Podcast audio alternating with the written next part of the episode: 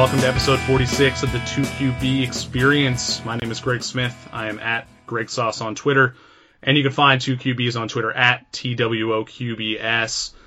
And if you stop by the site, you got to check out our new draft guide. We just released it last week. This is the 2017 draft guide for 2QB and Superflex leagues, dedicated to the format, 170 pages rankings, auction values, projections, tons of awesome analysis from all sorts of great people. One of them may be on this podcast in a couple minutes. You'll see $1 from every copy sold will be donated to the National Coalition Against Domestic Violence. You can order it at 2qbs.com. If you use this podcast special promo code 2QBXP, you'll get 10% off your purchase.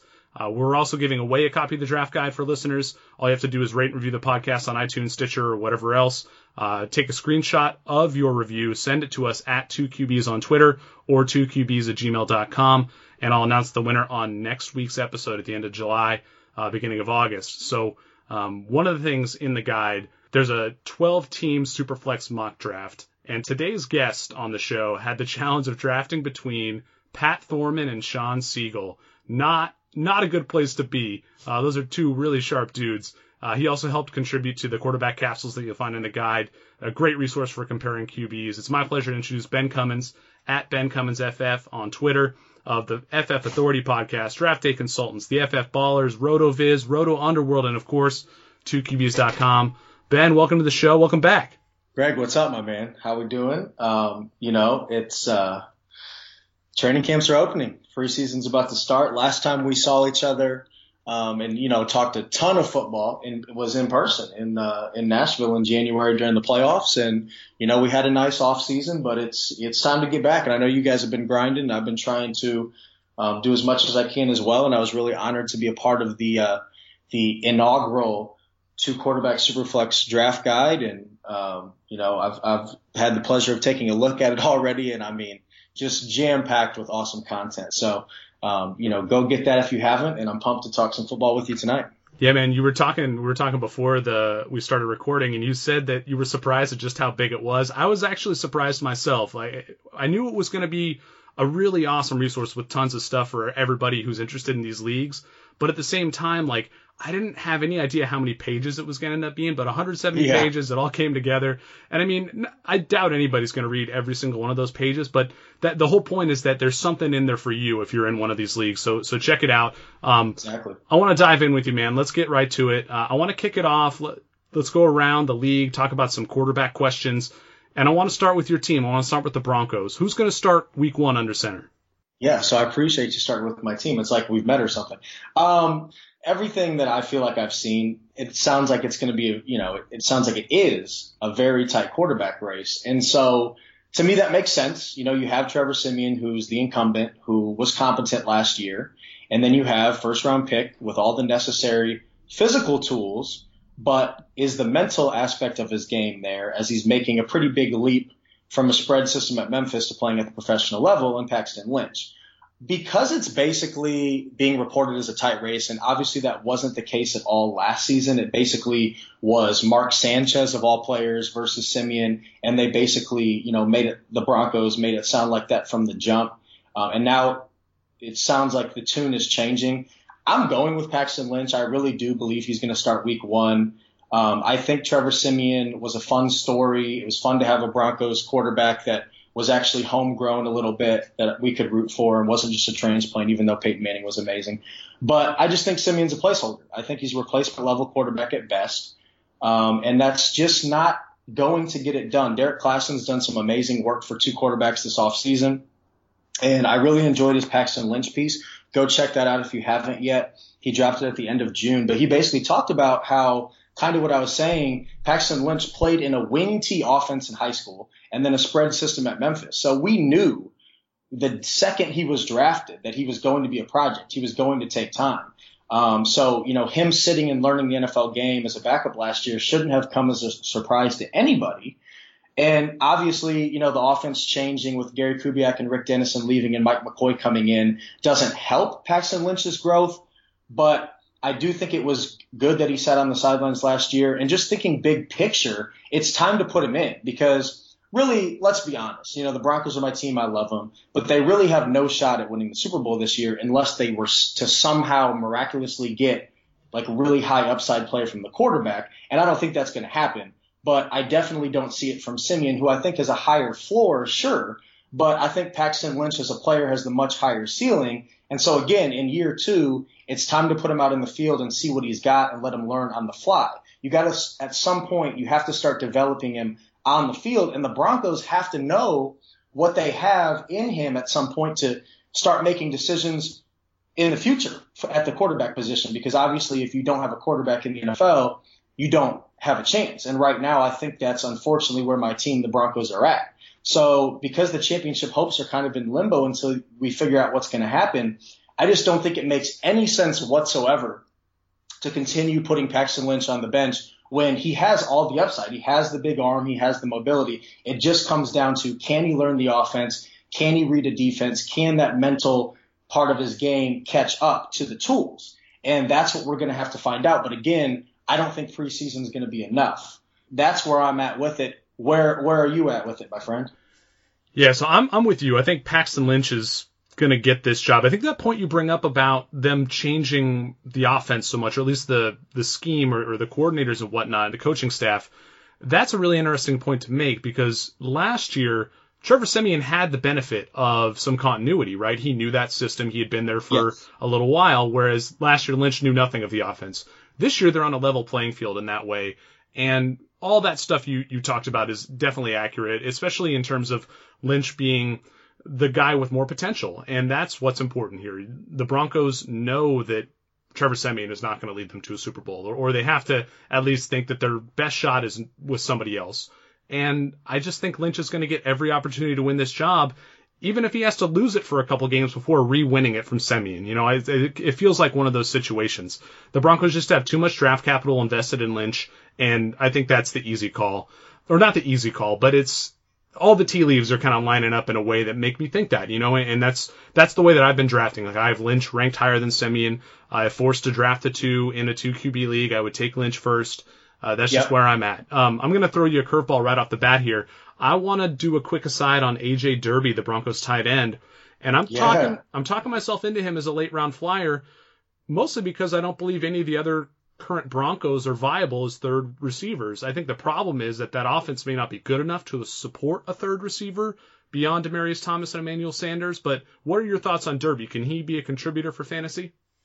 Yeah, I love that you bring this up. Uh, I do. I do think that he could be an interesting late round flyer. I mean, obviously you can get him for free right now, and I think you can get him for free in Dynasty too. And he's going to be a cheap option, you know, in, in daily fantasy. So he's definitely somebody that I've been um, looking at late in drafts. I wanted to get him in the Scott Fish Bowl, and it didn't happen. Uh, but yeah, I totally agree. I mean, I was driving the uh, Virgil Green train last off season as he was making some plays in uh, in the preseason, but of course that didn't happen. Um, Heuerman's been a disappointment. Jake Butt is a very good dynasty hold, but you know he's he's recovering from a torn ACL, so he's probably going to miss at least half the season. And then we know how rookie tight ends don't really ever produce. So AJ Derby is that guy, and AJ Derby um, is probably you know somebody that not even that many people are looking at at all. And you know, one of those reasons is because he wasn't even on the Broncos for about half the year last year. They traded for him from the Patriots in the middle of the year. Um, he showed flashes in preseason with the Patriots last year. And then I know uh, Cecil Lammey, who covers the Broncos and does a lot of fantasy um, stuff himself with football guys. He's a great, great follow. Got to meet him in person at the NFL draft a couple years ago. You know, he's been kind of talking it up a little bit because Mike McCoy coming into town supported Antonio Gates and Hunter Henry last year. Both of those guys were, were fantasy relevant at a lot of times during the season. So Hold if there's going, let yeah. me let me stop you on that point. How much of that do you think is him being, you know, tight end favorable with his scheme, and how much of that was just due to the fact that they lost so many receivers?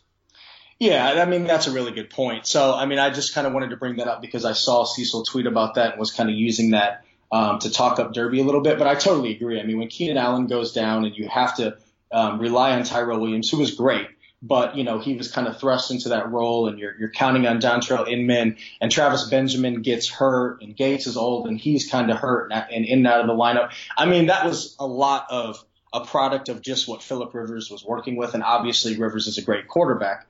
He helped support that as well. So yeah, it was it was definitely a product of the environment, and that's one of the reasons why I'm not nearly as high on Hunter Henry as some are, because I think with Keenan Allen coming in, and we'll see if Mike Williams gives anything at all, right? Yeah. Um, you know, there's more mouths, there's more mouths to feed there. So um, I, I totally, I really like that you brought that up because that's definitely a part of it. Um, but it just comes back to the fact that, yeah, I mean, Denver really hasn't had a third option. We'll see what Carlos Henderson gives them, but there's definitely a chance it could be Derby. And when you combine that with the fact that he's essentially free, you can probably get him with one of your last picks in a draft. He is definitely somebody to keep on your radar for sure.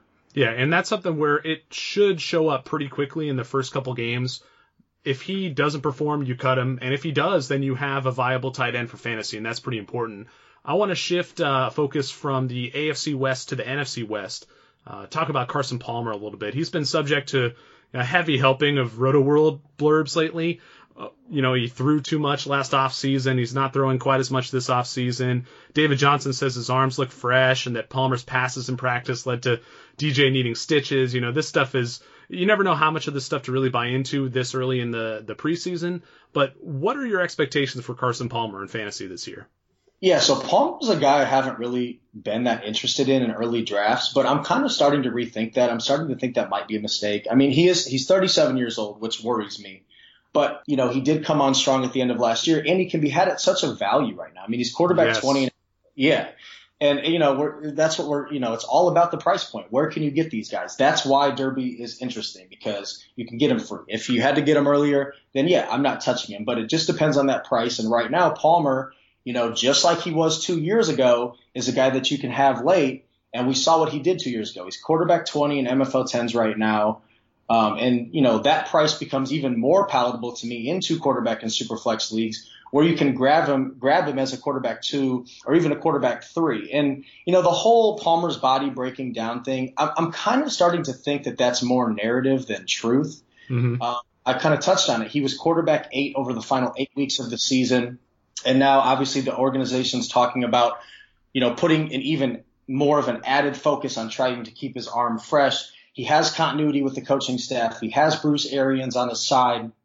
He has very good weapons, obviously, in David Johnson. Larry Fitzgerald should be fine for another year. Um, from all accounts, John Brown's healthy, and he's one of my favorite late round wide receivers. J.J. Nelson's a guy that can provide some big plays. Jermaine Gresham even came on kind of towards the end of last year. And then I really kind of like this third round wide receiver, Chad Williams, that they brought in. I know he's been picking up some steam. I see him contributing at some point this year even Pro Football Focus has Arizona's offensive line ranked 17th, which you know middle of the pack. It's not too bad. They they drafted two offensive linemen. They brought in Earl Watford. So um, there's a lot to like there, and I know you've touched on the uh, the opening schedule is nice as well. Yeah, and that opening schedule is something that's becoming more important to me. The more I play fantasy and the more I kind of get ready for the regular season, I'll be looking more closely at it in my next revision of the rankings uh, for the draft guide getting off to a good start is so important in fantasy. If you have those strong performers early in the year, it affords you more confidence to cut the underperforming players that you have, and it means you have better players to trade if, if you need to if you need to try to find leverage in that way, you know, to to make up for any other deficiencies your roster have. Palmer starts uh, at Detroit, at Indy, then he's home for Dallas and San Francisco, and all those are pretty favorable passing matchups, especially because Detroit, Indy, and Dallas should all, with their own offense, prompt Palmer to throw a lot. And so that's something I'll be keeping my eye on. And that's something that has me, you know, treating Palmer as a guy that I'm more willing to target in drafts, especially because I like to wait at the quarterback position. Like you said, it's all about that value. You're getting him later than guys like Eli Manning, Blake Bortles, Andy Dalton. Uh, the health concern is the big thing for Palmer, right? And you touched on that age breaking down, uh, body breaking down, age aspect of his profile. I don't know how much of it is narrative because I think we've we've seen that wear and tear on him at times over the past couple seasons. But that, yeah, to me, I, uh, it comes back to Palmer just being a value. And even if he is old, even if he might get hurt during the season, I'm okay taking that risk in drafts because he has that good early schedule. If I do draft him, he's going to perform well for me before he gets hurt, most likely. And, you know, I, I can always adjust in season because that's what we have to do in fantasy every year, right? Yeah, exactly right. And there's some um, other kind of latest round quarterbacks that I'm more interested in, and I'm sure you are too. And we'll touch on that in a little bit. But again, it just comes down to that price point. And if you do, you know, kind of target an Andy Dalton or somebody like that, but you get sniped, then I don't think that Carson Palmer is a, is a terrible consolation prize. Yeah, that's a great point. Um, are there any other players at any position that you're targeting or avoiding based upon their schedule? It doesn't have to be early schedule; it could be the entire schedule. But any guys you're looking at in that regard?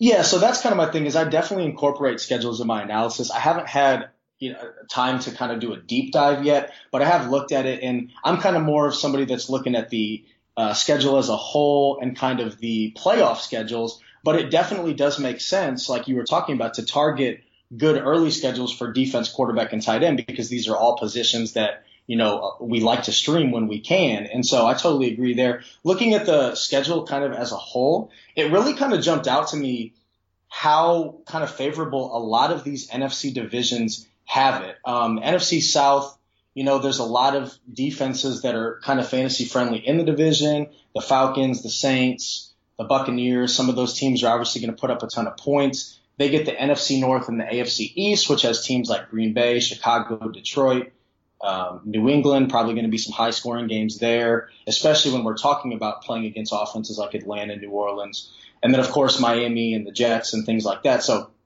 the NFC South really jumps out to me.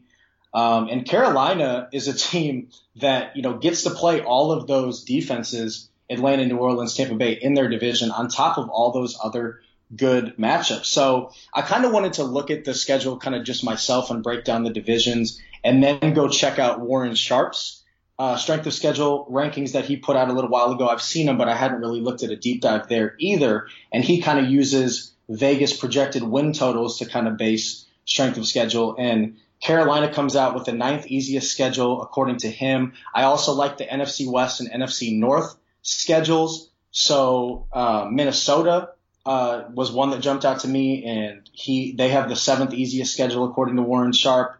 The Cardinals have the fourth easiest schedule according to Warren Sharp, and Seattle has the second easiest schedule according to Sharp. So those are four teams: Seattle, Carolina, Minnesota, and the Cardinals.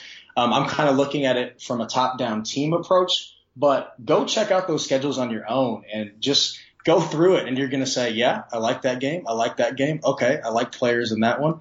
And players on all those teams bump them up a little bit, and that's kind of just for one example. Like I've been debating Julio Jones and Odell Beckham all off season, and I'm kind of starting to lean, lean Julio and looking at the Falcons schedule just kind of gives me the confidence to kind of put it over the top. So back to what you're talking about, schedules are part of my analysis and I kind of just use it as a piece of the puzzle and as a tiebreaker at times. I love that you brought up those two divisions because here are the guys that I had listed. We didn't plan this, but I have Cam Newton as one of the guys that I'm targeting based upon this. And Connor yeah. Allen, who's at fantasy underscore matrix on Twitter, just made a oh, great, great yeah, great case for Cam on 2QBs.com. And he referenced some of that schedule data from Sharp Football. So go check that out. But Newton starts out the year facing San Francisco, Buffalo, New Orleans, New England, and Detroit. You know, wheels up. Let's go. Let's get that. You brought up Minnesota. Sam Bradford starts with New Orleans, Pittsburgh, Tampa Bay, Detroit, and Chicago. He's a guy I've been targeting like crazy in MFL 10s. I, I think I talked about that on a previous episode. I just, I keep ending up with him at the end of drafts because no one really Love wants him. And he's a great guy to kind of fill in those gaps, those bye weeks. NFC West, Todd Gurley's on my list. A guy who like you have to spend a high pick on, but I think you can do it with a little bit more confidence because he starts against Indianapolis, Washington, San Francisco, and Dallas. And then getting back to the NFC South, Jacquizz Rodgers. We know that Doug Martin's going to be suspended to start the year, and Jacquizz starts with Miami, Chicago, Minnesota, and the Giants. And and we know that Minnesota and the Giants have good defenses, but at the same time, those two offenses do concern me to some extent. Like Sam Bradford, Eli Manning are not quarterbacks that I trust entirely entering the year, and it's possible that those games will remain closer than you might expect, especially because the Tampa Bay offense is better, right? So maybe they will have the opportunity to run more with Jacquizz Rodgers if they can get a lead and try to, you know, hold that lead and, you know, pound him a little bit. So those are some guys that I had in my notes and all of them line up with, with the predictions you make. I love that. Let's move on to the middle tier of quarterbacks and it's just stacked, man. There are a bunch of guys who could potentially finish top 10. So how do you personally differentiate between guys like Ben Roethlisberger, Matt Ryan, Jameis Winston, Matthew Stafford, Kirk Cousins, Derek Carr, Philip Rivers, Tyrod Taylor, Dak Prescott, Andy Dalton. Like these are kind of the guys that I have in my middle tier. Uh, you could extend that to a couple other players, I think, and still feel okay about it, like Blake Bortles, or if you want to go in the high end, Mariota, Cam Newton. where do you draw the lines? Do you, do you chop these up into smaller tiers, or do you kind of treat them all as one big, you know, clump of players?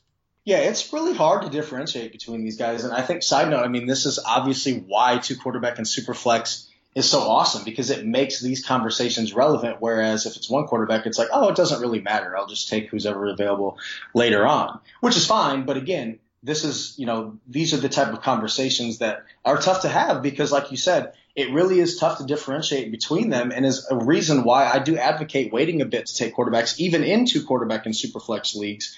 Um, and I kind of like to look at it as like an extreme approach where if I like the value or if, you know, I, I just, I'm feeling a, a stud quarterback like Aaron Rodgers or something like that, I'm going to take them early. But if I don't get one of those guys like Rodgers, Brady, Brees, I will wait a bit and kind of let others make these tough decisions for me because they're really not that easy. And, you know, to your question, I think to some extent, I do kind of put them all in one big tier because there's just not really a whole lot separating these guys. Now, when I am kind of trying to make these decisions, some of the things I'm looking at to help me differentiate are the weapons surrounding the quarterback. Yes. The offense, yeah, that's probably my main thing. I look at offensive scheme, continuity with the coaching staff, which um, I probably put more weight on than some others, and then the offensive line as well. Yeah, so I'm very similar. I I look at all those things as well, but what I'm looking at on top of that are their schedules, uh, their general consistency from year to year, and again the surrounding talent, like you mentioned. Like for example, Roethlisberger is a guy I love for his supporting cast, and so he ranks a little bit higher for me than most of these other guys. And Stafford's a guy I like for his year to year consistency, so he's similarly up at the top of that tier. But I'm not necessarily drafting those guys readily. There there are a lot of times when I'm going to be letting other guys draft them if they're going higher and just taking whoever falls. Now, with that said, I think that other people don't necessarily apply these same filters that we do to guys like Roethlisberger and Stafford or whoever else. Sometimes the guys that you like the most are the ones who slide, and that's the perfect storm, right? You can see these the two or three that you like from from the group sliding down to you past the guys you don't think are quite as good anyway, and that's yes. just like t- take me to Value Town. That's where I want to go. Are, are there? That's exactly. Are there a couple guys in that group that stand out to you by chance? Oh, there definitely are. And I was going to say real quick, um, you know, you brought up Roethlisberger. I was going to say Kirk Cousins and Roethlisberger are the two guys for me, um, kind of in like that low end quarterback one range that check those boxes for me. They have great weapons. Um, obviously, Cousins has Reed, Crowder, Pryor, Doctson. He's got Jay Gruden, who um, I think is is a big plus, and he's got a pretty good offensive line, 11th ranked by PFF. And then Roethlisberger's got hopefully Martavis is is going to stay on the field. That's be a huge plus. Antonio Brown, Le'Veon Bell, Mike Tomlin, and Todd Haley. There's a lot of continuity there, and a great offensive line, third ranked by PFF. So if I'm going you know, back end uh, quarterback one, that's where I'm looking because they have pretty fair prices at quarterback 11 and quarterback 12 right now. But then once we get all the way down to value town, like you're talking about, I love me some Philip Rivers. He's my favorite kind of latest round quarterback. And then I love Andy Dalton and Tyrod Taylor as well. And I know these are kind of the three that everybody's on, but I'm right on board with it. Um, love all their prices. And it's kind of similar for Rivers. I mean, Rivers, again, I said weapons are my favorite thing. Keenan Allen's coming back. Tyrell Williams was great last year. Travis Benjamin, Dontrelle Inman are there for depth. Antonio Gates is back for one more year. Hunter Henry showed as a rookie. Melvin Gordon is solid. Um, and we'll see if Mike Williams can provide anything. Uh, if not, the weapons are still pretty much there. They upgraded the offensive line a little bit in the offseason, bringing in two offensive linemen in the first three rounds of the draft. They brought in Russell Okung. We'll see if he can provide anything. He wasn't that great for Denver last year, but just another addition. And Ken Whisenhunt stayed on as the offensive coordinator. So he's my favorite. But then, you know, he, I believe, is the most expensive of the three. And then we get to Andy Dalton, who just perennially is underrated. He has a top five season on his resume. He's got AJ Green. Hopefully Tyler Eifert's healthy. Reports are he's going to be ready for camp. They bring in John Ross. Brandon LaFell, Tyler Boyd, Joe Mixon, Gio Bernard. I mean, just on and on. And they have continuity in the coaching staff as well. Now, the one issue there, of course, is the offensive line. They lost a lot of pieces. But, you know, where you can get him in drafts um, makes it a lot more palatable, even with the offensive line. But then, of course, you know, you got Ty God down there. Um, I believe the cheapest of the three. He's projected to have a healthy Sammy Watkins right now. Not as many weapons, but of course we know he makes up for that with his legs. And fantasy owners continue to sleep on how important it is for quarterbacks to provide rushing upside. And Konami code, shout out to Rich Hribar. So he has ranked sixth and eighth in points per game over the last two years. I forget where I heard that stat, but I think it even probably did come from Rich Hribar. So all three of those guys, I love getting on my team, especially where I can get him in drafts. What about you? Yeah, so Roethlisberger and Stafford are the two guys I mentioned earlier, but Tyrod would be my third guy as well. He has that yearly consistency thanks to the rushing ability. Now, he has a few more question marks around him, like with that offense changing with his lack of weapons, and that's why I wouldn't necessarily rank him ahead of Roethlisberger or Matthew Stafford, but because he's cheaper than those guys, he's the guy I end up with the most often of the three. Um, let's dive deeper into the rankings, and this is one that I, I feel like is very close, but I'm starting to lean a little heavier in one direction. I think that Sam Bradford basically is the new version of Alex Smith, like a guy who didn't really put it together until later in his career for whatever reasons. And now he's in a fairly stable position with a decent enough team to be a reliable starter. Um, these are not flashy players, but between Alex Smith and Sam Bradford, which one of these guys are you drafting if you have to pick between the two? Yeah, let's just hope uh, Sal doesn't listen to this uh, episode because I'm gonna I'm gonna agree with you. I'm going Sam Bradford as well. I, I think you touched on it. They finished right next to each other in scoring last year, and you just look at it. You know, one of these quarterbacks doesn't have all that much job security anymore with Pat Mahomes coming in, and Alex Smith also lost a key piece in his passing game. Jeremy Maclin is gone. Where on the other side of things, Sam Bradford returns all his main weapons. Cordarrelle Patterson wasn't that big of a difference maker, and they still have Laquan Treadwell, and he has the job security. I know all the reports are Teddy Bridgewater's getting back on the field, but that injury was so gruesome.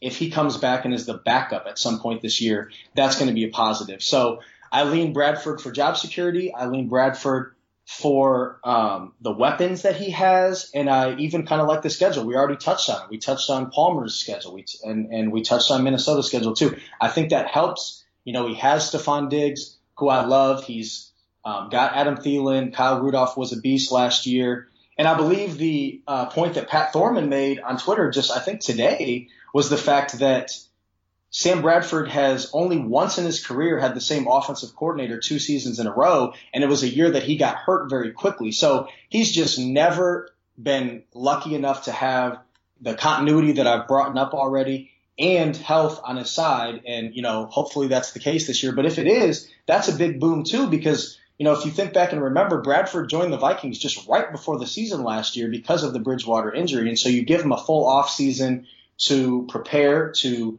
get even more familiar with these weapons. And I think we just start to pile up the reasons why it's Bradford over Smith, and I feel pretty confident about it. Yeah, I'm right there with you. I have a lot of the same points in my notes here. And with that said, there's still only one spot apart in my rankings. I have them in the same tier. I have Bradford just ahead of Alex Smith. The the schedule's the big differentiator for me. Bradford plays a much easier one, and it really just seems like the Chiefs are looking for any excuse to move on to Pat Mahomes. And and I base that not just on the fact that they drafted him, but based on their other offseason moves. The fact that they let Jeremy Maclin go, like it seems like they're willingly going into a period of transition. And yes, Alex Smith will be the starter for however long, and as long as they continue to win. And you know, with their defense and and general like good coaching from Andy Reid, uh, not always the greatest coach, but you know, generally a winning coach. I think that they could keep up that enough to maintain Alex Smith's value. But with that said, football's such a fluid game, you know, especially fantasy football. Like these roles can change uh, from week to week. If they get off to a bad start, if Smith starts to get hurt, or, or just if the weapons don't start to deliver for him, you know, if Chris Conley and Albert Wilson don't step up for Alex Smith, then people will start calling for Pat Mahomes uh, in that fan base, and so that could mean a move to him. I'm interested in the Bridgewater situation because it seems like all reports are that he won't be ready at all this year if Bradford struggles, I wonder if that if that news or if those kind of reports that we're seeing will start to change and if we'll start to see more pressure on Bridgewater to come back. I really just I hope he doesn't come back too soon. It'll be an interesting situation to see play out. Uh, but yeah, I, I'm with you. Bradford's my guy, and like I said, I've been drafting him all over the place. Let's go into the realm of backup QBs. And this is something that we do need to consider in two quarterback formats. Jimmy Garoppolo is probably the highest profile guy because, you know, in the offseason we thought, oh, maybe he'd be traded. New England will try to get something for him like they did with Brian Hoyer and Ryan Mallett and whoever else. Do you like to target handcuffs in your two QB leagues? And when is the right time to draft a guy like Jimmy Garoppolo? Um, I, I, don't. As a general rule of thumb, I, I, don't target quarterback handcuffs in two quarterback and superflex leagues. Um, and mainly that's because just most leagues don't have deep enough benches. However, I do think if there was ever going to be an exception to that rule, it is Jimmy Garoppolo. So yeah, so for instance, I did take him as my quarterback three in the 16th round of a superflex mock draft earlier this offseason. And that's the point. I mean, you, I got him in the very last round, essentially free. And if something were to happen to Tom Brady, he's going to pay off most likely in a huge way. I mean, you look at it, Brady is 40. He's going to be 40 in early August. Um, Jimmy Garoppolo did show flashes in limited action last year, and he's in the Patriots system, right? And I think that that's enough for me to get excited right there, to be tied to Bill Belichick and, and Josh McDaniels, and to be surrounded by all the weapons. We just talked about how we love that. Rob Gronkowski's supposedly coming back healthy. Julian Edelman.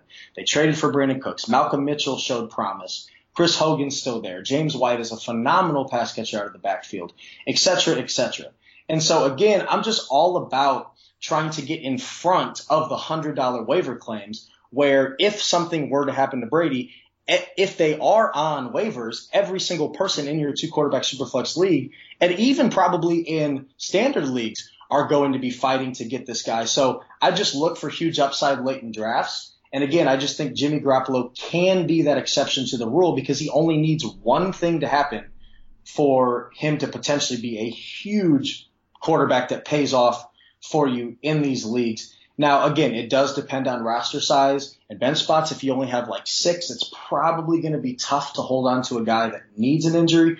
But if we're talking seven or eight bench spots, it starts to become interesting to me. And, and like I said, I already did it once this offseason. Yeah, my drafting style makes it so I tend to get at least three guys, three quarterbacks from the top 25 of that position. So I generally don't concern myself too much with handcuffs unless the benches, like you say, are abnormally deep. So in my home league, this is a, a long running super flex league, or it's actually a 2 QB league, 20 rounds of drafting. I'll definitely handcuff occasionally, but I'm more looking for the backups or the handcuffs who are likely to win the job because the starter ahead of them is playing poorly, not just for an injury, like you talked about. If you're tying your hopes to just an injury, that can certainly pay off. I just don't think that's a sound strategy. You're not really embracing game theory at that point. I want to get into the Scott Fishbowl with you, Ben. We, have teased it a little bit, but before we move on, we got to take a quick break for our sponsor, Play Draft. If you love fantasy football listeners, you've got to try out the new best ball leagues on Draft. These are season long leagues, but with no in season management. Draft doesn't use salary caps either. I'm talking about snake drafts, just like you would play with your friends and family in home leagues. The live drafts are super quick thanks to rapid fire pick timers and Draft has slow drafts if you want to take more time for your picks as well. So you can play the game any way you want, really. And once you're done drafting, uh, Play Draft takes care of all the hard work after that. You don't have to set your lineups because your best score gets automatically selected every week. The best part is you play for real money. Leagues start at three bucks, so you can find a way to enjoy these leagues on pretty much any budget. You can draft anytime you want. Leagues start every couple minutes, so you can start drafting right after you sign up. Here's how you get started. Just go to playdraft.com slash 2QB. That's T-W-O-Q-B. And you can join your first game in minutes. And here's my favorite part. For a limited time only, all new players get free entry into a best ball draft with their first deposit. But you have to use the promo code for this podcast, 2QB. That's the same as in the web, web address, T-W-O-Q-B. So it's super simple to remember. Same thing for both. Go to playdraft.com slash 2QB and use the promo code 2QB TWOQB. Get your first best ball draft for free. Ben, let's talk about the Scott Fishbowl. Let's do it. So, so I'm a an avid fantasy analysis consumer as well as a analysis producer. In fact, I probably don't produce as much as I should, but what that means is that I'm listening to other podcasts too. And, and I recently listened to Matt Kelly on his Roto Underworld podcast talk about how he doesn't believe the Scott Fishbowl is really applicable to people who don't play in that specific format. And I kind of inherently disagree with that. I feel that one of the ways you get better at fantasy football or any game is to play games in different ways and play different types of games so you can learn all these different angles that you can shoot from to try to attack uh, a set of rules or a format. So I kind of wanted to lead off with a big picture question about the SFB and that that is this: what lessons can we apply from Scott Fishbowl to our other leagues that have you know more traditional rosters and scoring? How are you taking the lessons you learned from your draft in this weird format and applying it to more traditional or basic formats. Yeah, I'm with you on that, Greg. And to me, it was just kind of what you're saying. It was just another reminder how important it is to understand the ins and outs of your league's um, scoring system as well as roster settings. And I think that, you know, with so much analysis out there, it's so easy to consume it and want to apply it to your leagues. But so much analysis is general in nature because it kind of has to be.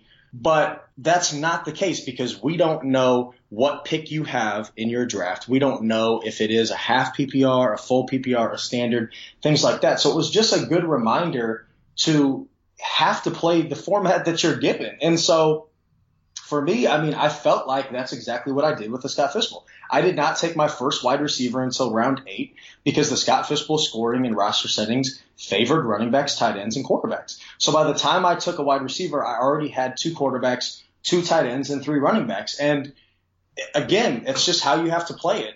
If you're still playing in a standard league and you're listening to all the zero RB stuff and you want to do it, that's awesome. But your league settings do not work with zero RB. Standard favors running backs. If you're in full PPR and you love some of these stud running backs, um, that's not necessarily a bad strategy, but we know that full PPR advocates for more wide receivers, and it depends on how many running backs and wide receivers you can start as well. What's the flex position allow you to do? Can you start more wide receivers? Can you start more running backs depending on the scoring settings? And so I just think that's what the major takeaway for me was that – you know, before you go draft at all, and I've been good with this, but before you go draft at all, make sure you know you're drafting for your exact format. Yeah, I've got a couple here that I kind of wanted to share with you and the listeners. And the first is the Scott Fishbowl really reminded me how important it is eh, to learn how to play the running back lottery in leagues. The SFB is, is cool because it's deep. 22 man rosters, right? And that makes us translate the, you know, in season waiver scramble for running backs into the draft. We have to try to get out in front of this stuff, like you were talking about with Jimmy Garoppolo earlier, right? These handcuff running backs have value in the draft because the running back position is rewarded so heavily. Um, but that lesson can be applied, like how to target running backs late in drafts and how to target them on your waiver wire is applicable to all leagues because ideally you want rushers who are playing behind older or injury prone or otherwise shaky guys on the depth chart. You want running backs in good offenses. Those guys will have more opportunity for work because their teams run more plays in the first place and because they make more trips to the red zone, which equate to more potential for goal line work essentially. So you're also looking for running backs with that higher draft capital invested in them. Like, so I, I wanted to ask you a question about one of those situations in particular, the Green Bay backfield. Jamaal Williams versus Aaron Jones. These guys were both drafted this year. They're in theory the running backs two and three in some order behind Ty Montgomery. Does draft capital make you like Williams more? Is that something that we need to pay attention to? Um, where are you at on those two guys?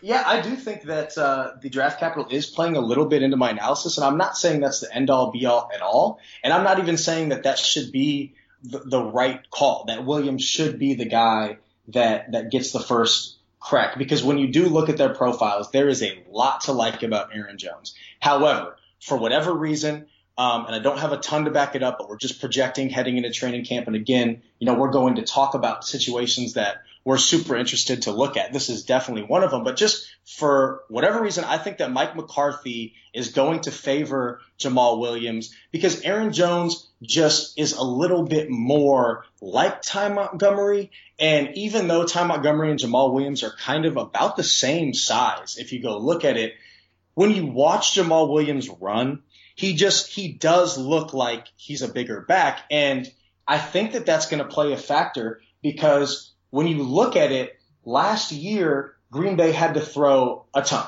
And they did that, like going back to what we talked about with the Chargers, you know, with multiple tight ends being relevant. That was circumstantial. And I think that the Packers throwing so much was also circumstantial, which sounds crazy to say because they have Aaron Rodgers, but Mike McCarthy historically has liked to be a balanced play caller. And he hasn't called plays all the time, but he has a very high influence on that on that offense, and he just likes to have a balanced offense. And I think Ty Montgomery's taken a step. Love Ty Montgomery this year for sure. Um, I do think he's the guy, and I'm very high on him. But I do see Jamaal Williams being involved as a change of pace back, and I can see him getting some goal line touches over Ty Montgomery just because, again, even though they're about the same size, when you watch him run, he is a bruising runner. He looks that part. And I really do see McCarthy playing into that. So a situation we have to watch, but I do see Jamaal Williams getting the first crack and he could be relevant. And he is kind of one of those backs uh, that you talked about with that lesson in the Scott Fish Bowl that I love that you brought up because it's certainly um, a strategy that I emphasize. You know, I took a guy like Branden Oliver at the end of the draft where, you know, there's just not going to be enough rounds in, in normal drafts to take him. But because I believe it was 22 rounds, I took a guy like Oliver very late just in case something happens to Melvin Gordon. And um, Jamaal Williams is a guy that I think you can draft in regular leagues because I do think I see him being involved a little bit. And again, if anything happens to Ty Montgomery, we're talking about one of the best offenses in the league, quarterbacked by the best quarterback in the NFL.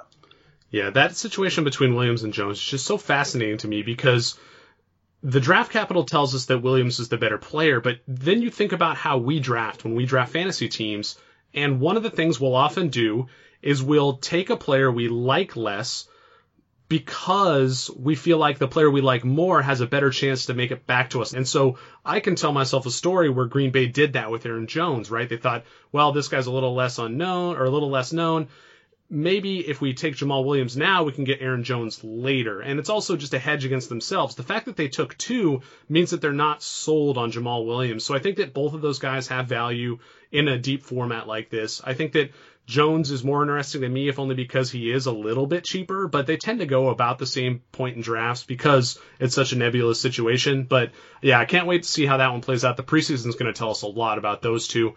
Uh, the next thing I wanted to talk about with regards to the Scott Fish Bowl, this is kind of a bigger picture lesson, and it's something that I think is important.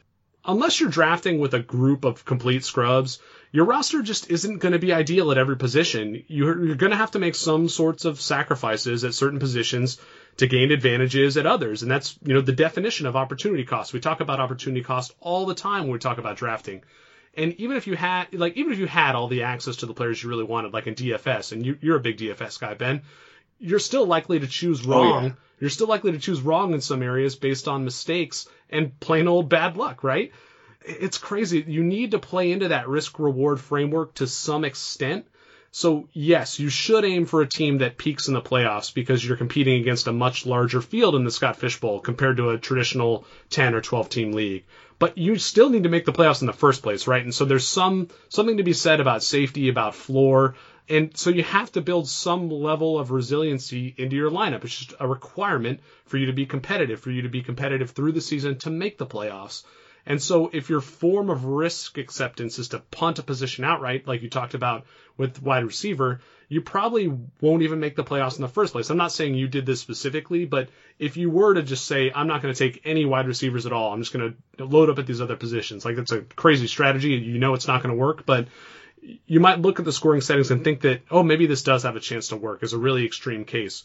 But you still want good players at wide receiver even if wide receiver is the position that gains the least benefit from Scott's unique settings, everyone has to start three of those guys every week. But you can try to play both sides, right? You can try to say, okay, I do need wide receivers, yet I think I can get some value later. So you have to be able to identify those undervalued players at wide receiver in the middle rounds, in the late rounds. And a good example of that is a player that we had in common in our Scott Fish Bowl drafts, Paul Richardson, a guy that could be the wide receiver two or I mean, even a, just a, a competent wide receiver three on a high powered offense. You already talked about how good that schedule is for Seattle.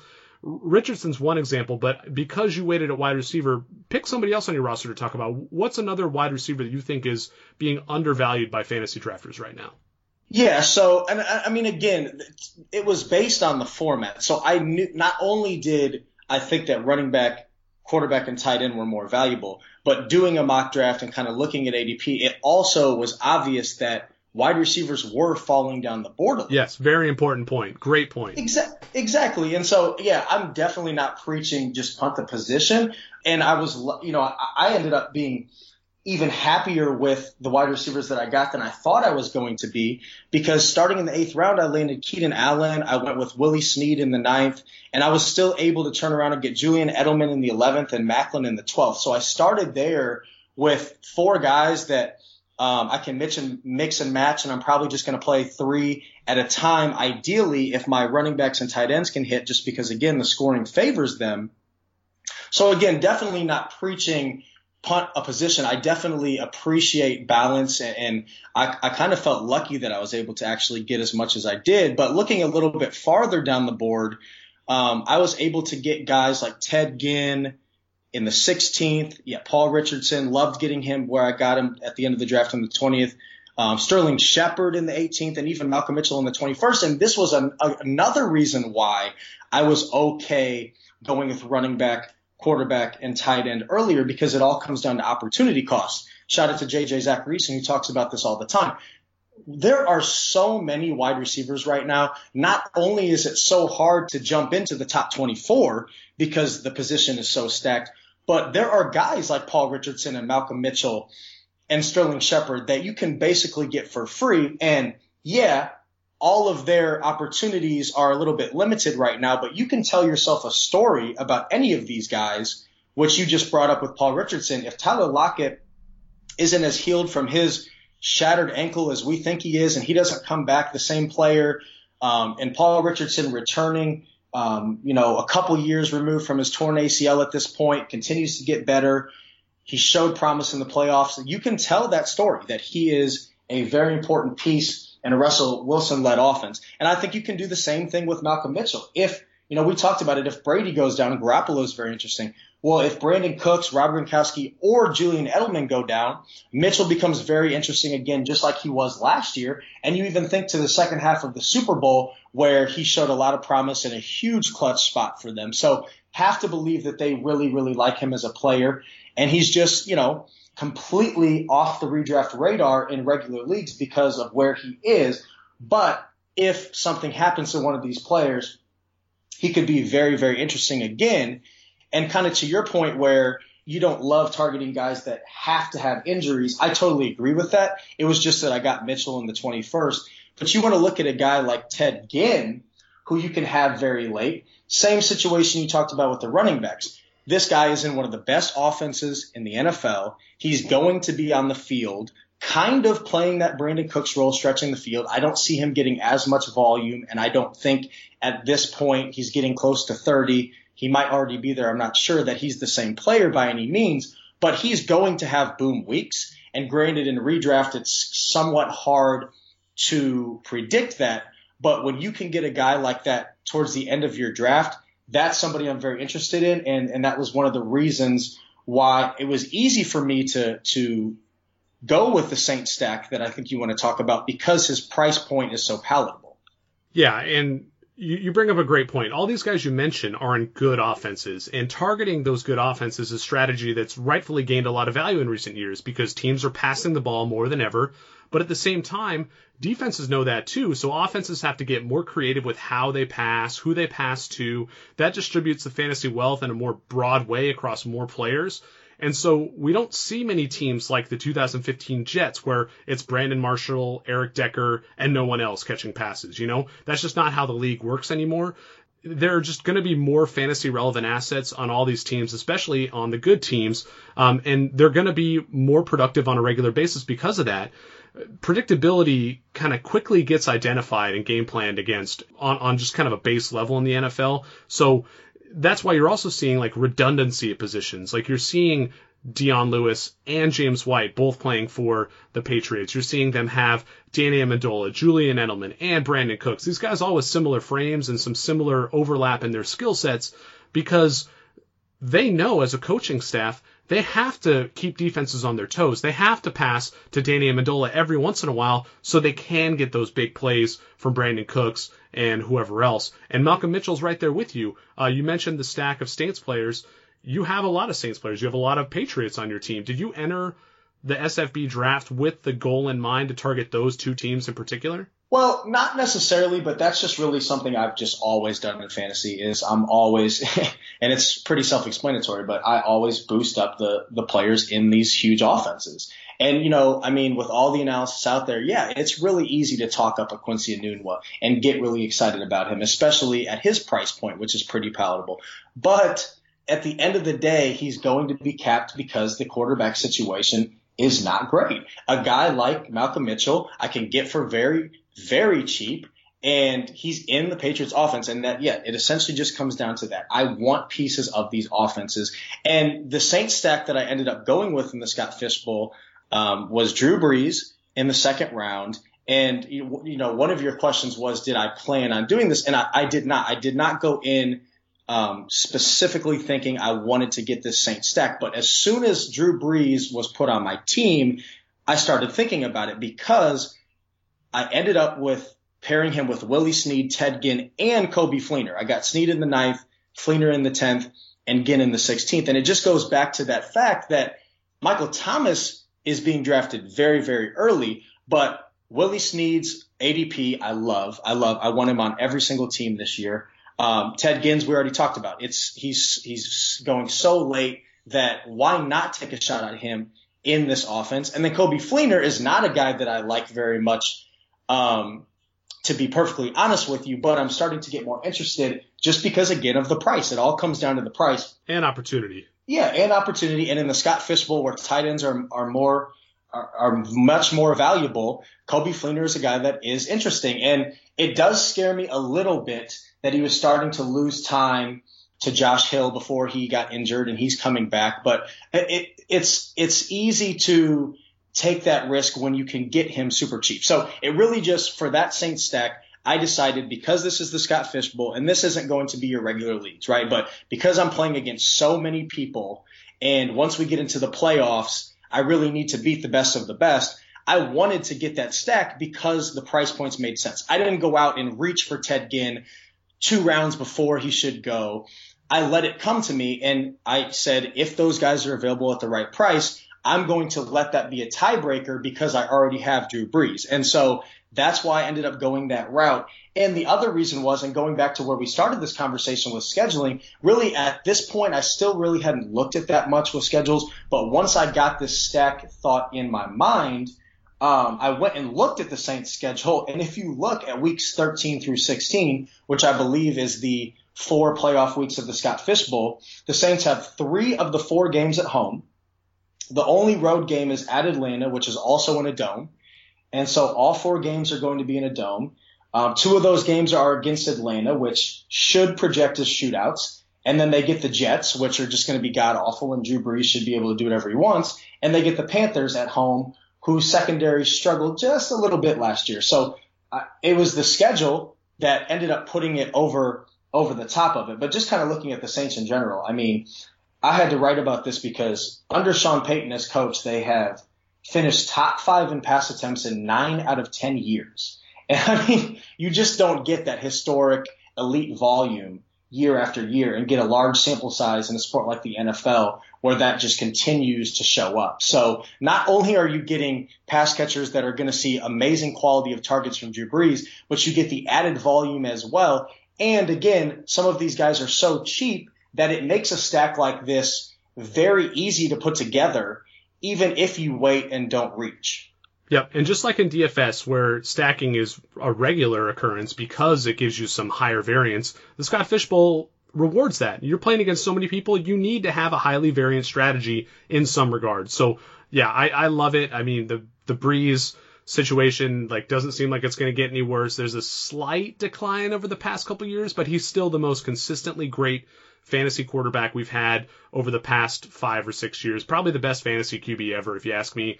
Let's go back to the Patriots and another wide receiver you drafted. You, you mentioned Malcolm Mitchell, but I also want to talk about Sterling Shepard. Yeah. Both these guys are second year players. Both of them seemingly lost value with their teams when those teams brought in bigger name vets like Brandin Cooks and Brandon Marshall these guys are essentially wide receiver handcuffs. You talked about how you don't like to play into injury, but both these players flashed solid abilities last season, and both were darlings of Matt Harmon's reception perceptions. So check those out. We know they can play. Why shouldn't fantasy drafters give up from give up on these guys yet? Can you reinforce that a little bit? Yeah, and it just goes back to basically my philosophy of again just targeting guys that even if there are some roadblocks for elite fantasy success, again, I can tell that story. And a guy like Sterling Shepard, it's a lot easier to tell that story because he doesn't need as much to happen for him to be successful. First of all, Um, he is going to have some standalone value, and I will admit that he was a guy I definitely did not think I was going to be advocating for on any podcast when they signed Brandon Marshall. But his price has dipped so low to where he can be had again at, at such a, a such a value that it's just worth taking a shot on because the Giants ran at least three wide receivers. Uh, I should say the Giants had at least three wide receivers on the field 97% of the time, according to Warren Sharp's amazing personnel tool. And so he's going to be on the field all the time. Now, a lot of those targets that he saw last year are going to go to Brandon Marshall, and they also brought in Evan Engram. So, yes, he is going to see a volume dip. However, he produced last year, and he's going to be on the field, and it's just as simple as if Brandon Marshall, who is older, gets hurt, or I don't want it to happen. Don't even want to bring it up. But if OBJ, but if OBJ, love OBJ, but if OBJ goes down, if either one of those guys goes down, Shepard steps right back into that wide receiver two role, uh, which is basically what he had last year as a rookie. And he was big. I mean, he's going to blow apart his ADP if that were to happen. And again, it just goes back to that point of I'm looking at these guys in good offenses. I still think Eli has one good year left. And just like I talked about with the Saints, it's elite volume that they have on their side. That's exactly what the Giants have as well. Under Ben McAdoo, um, he's been there for three years. They have been in the top 10 in pass attempts all three years. They don't have a very good running game, so you know what offense they're going to put out there. And it's an offense that will cater to Sterling Shepard if something else happens that allows him to be much more relevant. Great stuff. Um, I want to ask you about what you believe your worst pick was, but I'm going to start off with mine just so uh, it doesn't seem like I'm throwing you under the bus. I, I thought maybe appreciate it. Maybe it was Emmanuel Sanders when I could have taken Martavis Bryant or, or your boy Willie Snead. I, I could have invested that pick in you know one of the guys who is in a better offense, Brian or Snead, over uh, Emmanuel Sanders, but I don't know. I just wanted to lock in some of that floor, to be honest. And that's why I made the decision to go with Sanders. I just wanted consistent production from my wideouts, and I want my running backs to act as like the hammer to pound out wins in the Scott Fishbowl. So I, I think the one that I really dislike the most looking back is my first pick. I took Devonta Freeman in the first round, and I, I don't hate the pick considering the scoring settings. I was really hung up on getting a running back and a good offense. And so that's why I went with the guy who plays for Atlanta, right? Atlanta just is coming off a historic offensive season. But I'm worried that that's tainting my view of him a little bit. Uh, the, the guy I really wanted in that spot was Melvin Gordon. He was picked right before me. The difference between Gordon and Freeman is that Gordon isn't competing for touches with any other fantasy relevant back. And, don't get me wrong, I'm not like a big Tevin Coleman guy, but I'm wondering if maybe I should have taken LeSean McCoy or Jay Ajayi instead of Freeman because that would have locked up a running back with a firmer grasp on like a workhorse role. What do you think about that decision? Just feel free to lambaste me, man. If you think I should have taken McCoy or Jai, let me know. Which of those three would you have taken in that spot? Uh, I would have taken McCoy. Um, yeah, I did. I did write a little bit about this. Yeah, I definitely think there's some regression coming for Atlanta, and you know, I think Amico, Anthony Amico's been on this, and Evan Silva too. You know, it's going to be chalked up to Kyle Shanahan leaving, and I don't think that that helps but there's just natural regression to the mean coming regardless. And it's, it's not that long ago that we just saw it. We saw Carolina and Cam Newton just ball out. Um, if you go look at it, it's it's really easy to do. Just go to Pro Football Reference, type in the team's name, and just look at the points for column. And if you do it for Carolina, 2015 was an easy outlier, and then they regressed back to about what Cam had been averaging as the quarterback for Carolina every other year. And so if you go look at Atlanta, you're going to see an extreme outlier from last year. And I just think there's a lot of natural regression to the mean coming. Now, uh, I did write about that for RotoViz, and my main point was I'm not knocking Devonta Freeman and Julio Jones really for that much at all. No, you can't. No, it's really Tevin Coleman who doesn't have that workload that I don't really understand his ADP, but I, am totally fine with Freeman. Like Freeman, think he's a really good player. Um, but I have been putting some rankings together, and if choosing between the two, I would have gone with LeSean McCoy. Yeah, so for me, I I think McCoy is the guy I have ranked higher, but it was one of those things where considering the format, considering the point per first down, I wanted the guy in the better offense, and that's why I went with Freeman. I'm not sure if it was the right pick. I feel now in hindsight that maybe it was the wrong pick, but we'll find out during the season. So now that I've kind of thrown myself out there on the line, who, who do you think was your worst pick, Ben? Yeah, that was enough talk for you. Let me let me blast myself a little bit here. Um, for me, it was Mitchell Trubisky, who I took in the 14th, um, and I started very quickly looking at where other people got him, and it seemed like he was going past that point in almost every draft. And and I, I pride myself on not giving into a run at a position um, if there's a lot of value to be had at other positions, and I feel like I kind of did that. Um, and I Mike Tagliere is on, on Twitter saying he doesn't even think Trubisky sees the field this year. And, and I was kind of surprised to see some other people jump in and think that because I do firmly believe Trubisky's going to play in the second half of the year. Me too. Um, you know, I just, the Bears are going to be bad. They're going to lose and, and you have to put him out there.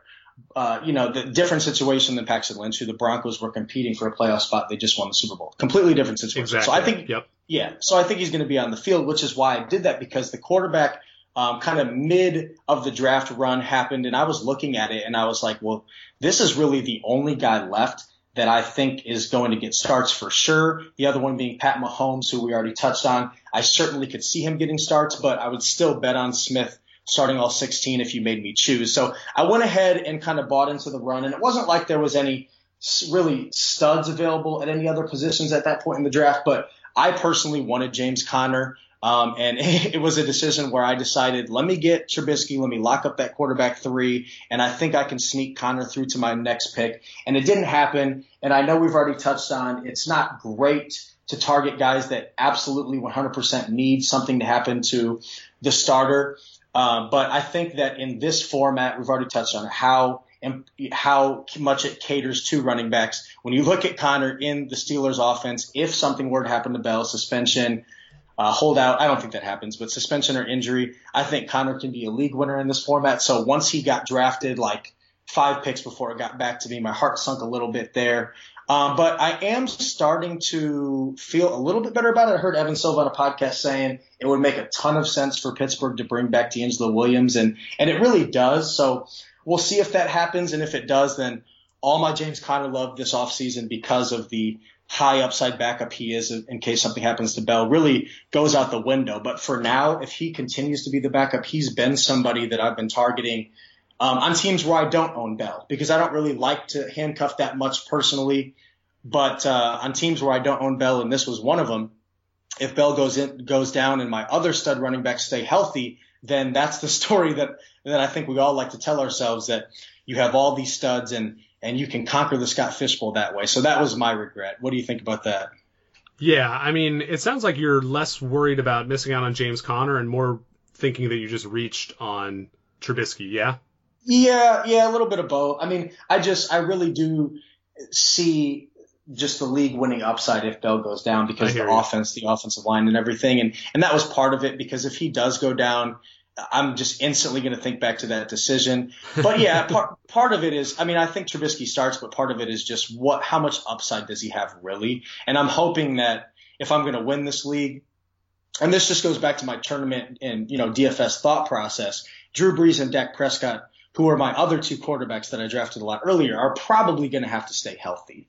So to me, how many games does Trubisky even start for me? But if something does happen to one of them and I need that second quarterback to give me those guaranteed points in that super flex spot, it'll be Trubisky. But yeah, that's my question is just how much upside does he really have in this Bears offense? Yeah, I mean, I, I love just looking back and trying to figure out what our mistakes were because that's how our process gets better, right? If we're thinking about this now, Absolutely. when the season does play out, when you see did Le'Veon Bell get hurt? Did James Conner ascend to become, you know, a league winning type of player?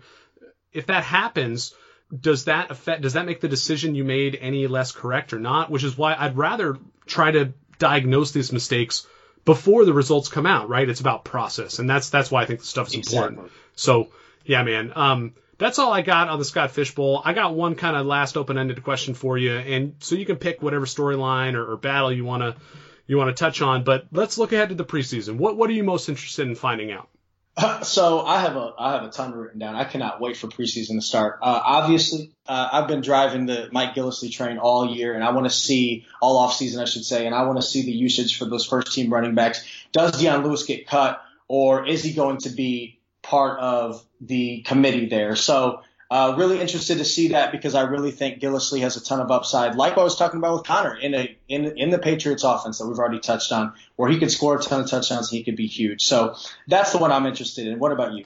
Yeah, I mean, for me, the two QB guy, it's the relevant quarterback battles. You know, those low end starters Definitely. on the Broncos, the Jets, the Browns, the Texans, they're so important in two quarterback formats. And I just can't wait to see how those players perform in the actual preseason games because they're the only ones who are going to be actively doing anything meaningful in hopes of a job. So it'll be interesting to see who the teams choose to go with in week one. And that, that's the, the thing that I'm looking at the most. Do you have any quick fire predictions on those? We already touched on Paxton Lynch, but how about uh, Jets, Browns, Texans? Just give me three names. Uh, Watson starts week one.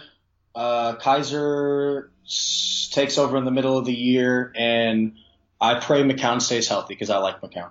All right, fair enough. Well, thanks, Ben. I really appreciate you coming on. Um, it's been awesome having you. We'll, we'll get you back on soon. Uh, listeners, you can find Ben at Ben Cummins FF on Twitter. Uh, ben, why don't you tell them where else they can find your work? Yeah, so I've been putting some stuff out on RotoViz uh, lately. Uh, obviously, two quarterbacks and fantasy footballers as well. Starting a DFS podcast with Mike Wright and Chris Meany. We already recorded the first episode, um, but we're going to build a couple shows up and drop them in a couple weeks. So so look for that as well. And I'm also part of Draft Day Consultant. So um, if you want to work with me, go ahead and uh, let Denny know. Yeah, I'm actually a consultant there as well. That's draftdayconsultants.com. Um, if you want to work with someone specific, you can request that. If you want to just work with any of the awesome, you know, analysts that, that we have there on the team, definitely hit that up and, and find somebody to help you win your league. Uh, some housekeeping stuff to shut down the show here. If you have questions, send them to at 2QBs on Twitter or 2QBs at gmail.com. And in both cases, you spell it out T-W-O-Q-B-S. Uh, remember to rate and review the podcast. If you screenshot that review and send it to us, um, you'll have a chance to win a free copy of the 2017 2QB draft guide. I'll announce that on next week's episode. And you can always just cut to the chase. Uh, if you want to buy the draft guide outright, uh, go to 2QBs.com. The link is front and center. Uh, remember to use the promo code 2QBXP, and that's the numeral 2, and then the letters QBXP, and you'll get 10% off the guide. So, good way to support the site and all the writers who contributed to it. Finally, thanks to our sponsor, PlayDraft. Uh, again, playdraft.com slash 2QB, and the promo code is 2QB. That's T-W-O-Q-B for free entry into a best ball draft with your first deposit. We might have to sort out all these 2QB iterations with the number, with the letters, with the S at the end, or what, but uh, maybe we're failing you guys. I'm not sure. What do you think, Ben? Yeah, we could maybe try to explain it a little bit better. I, I think you're doing. I, I think you're doing a good job, though, Greg. I think you're doing a good job. If you have any questions, all this stuff is always in the show notes, so you can look at those to figure out where you need to go to get your discounts and get your free best ball and all that stuff. So thank you all for listening. We'll catch you next time. Got another great guest lined up for next week. Until then, adios.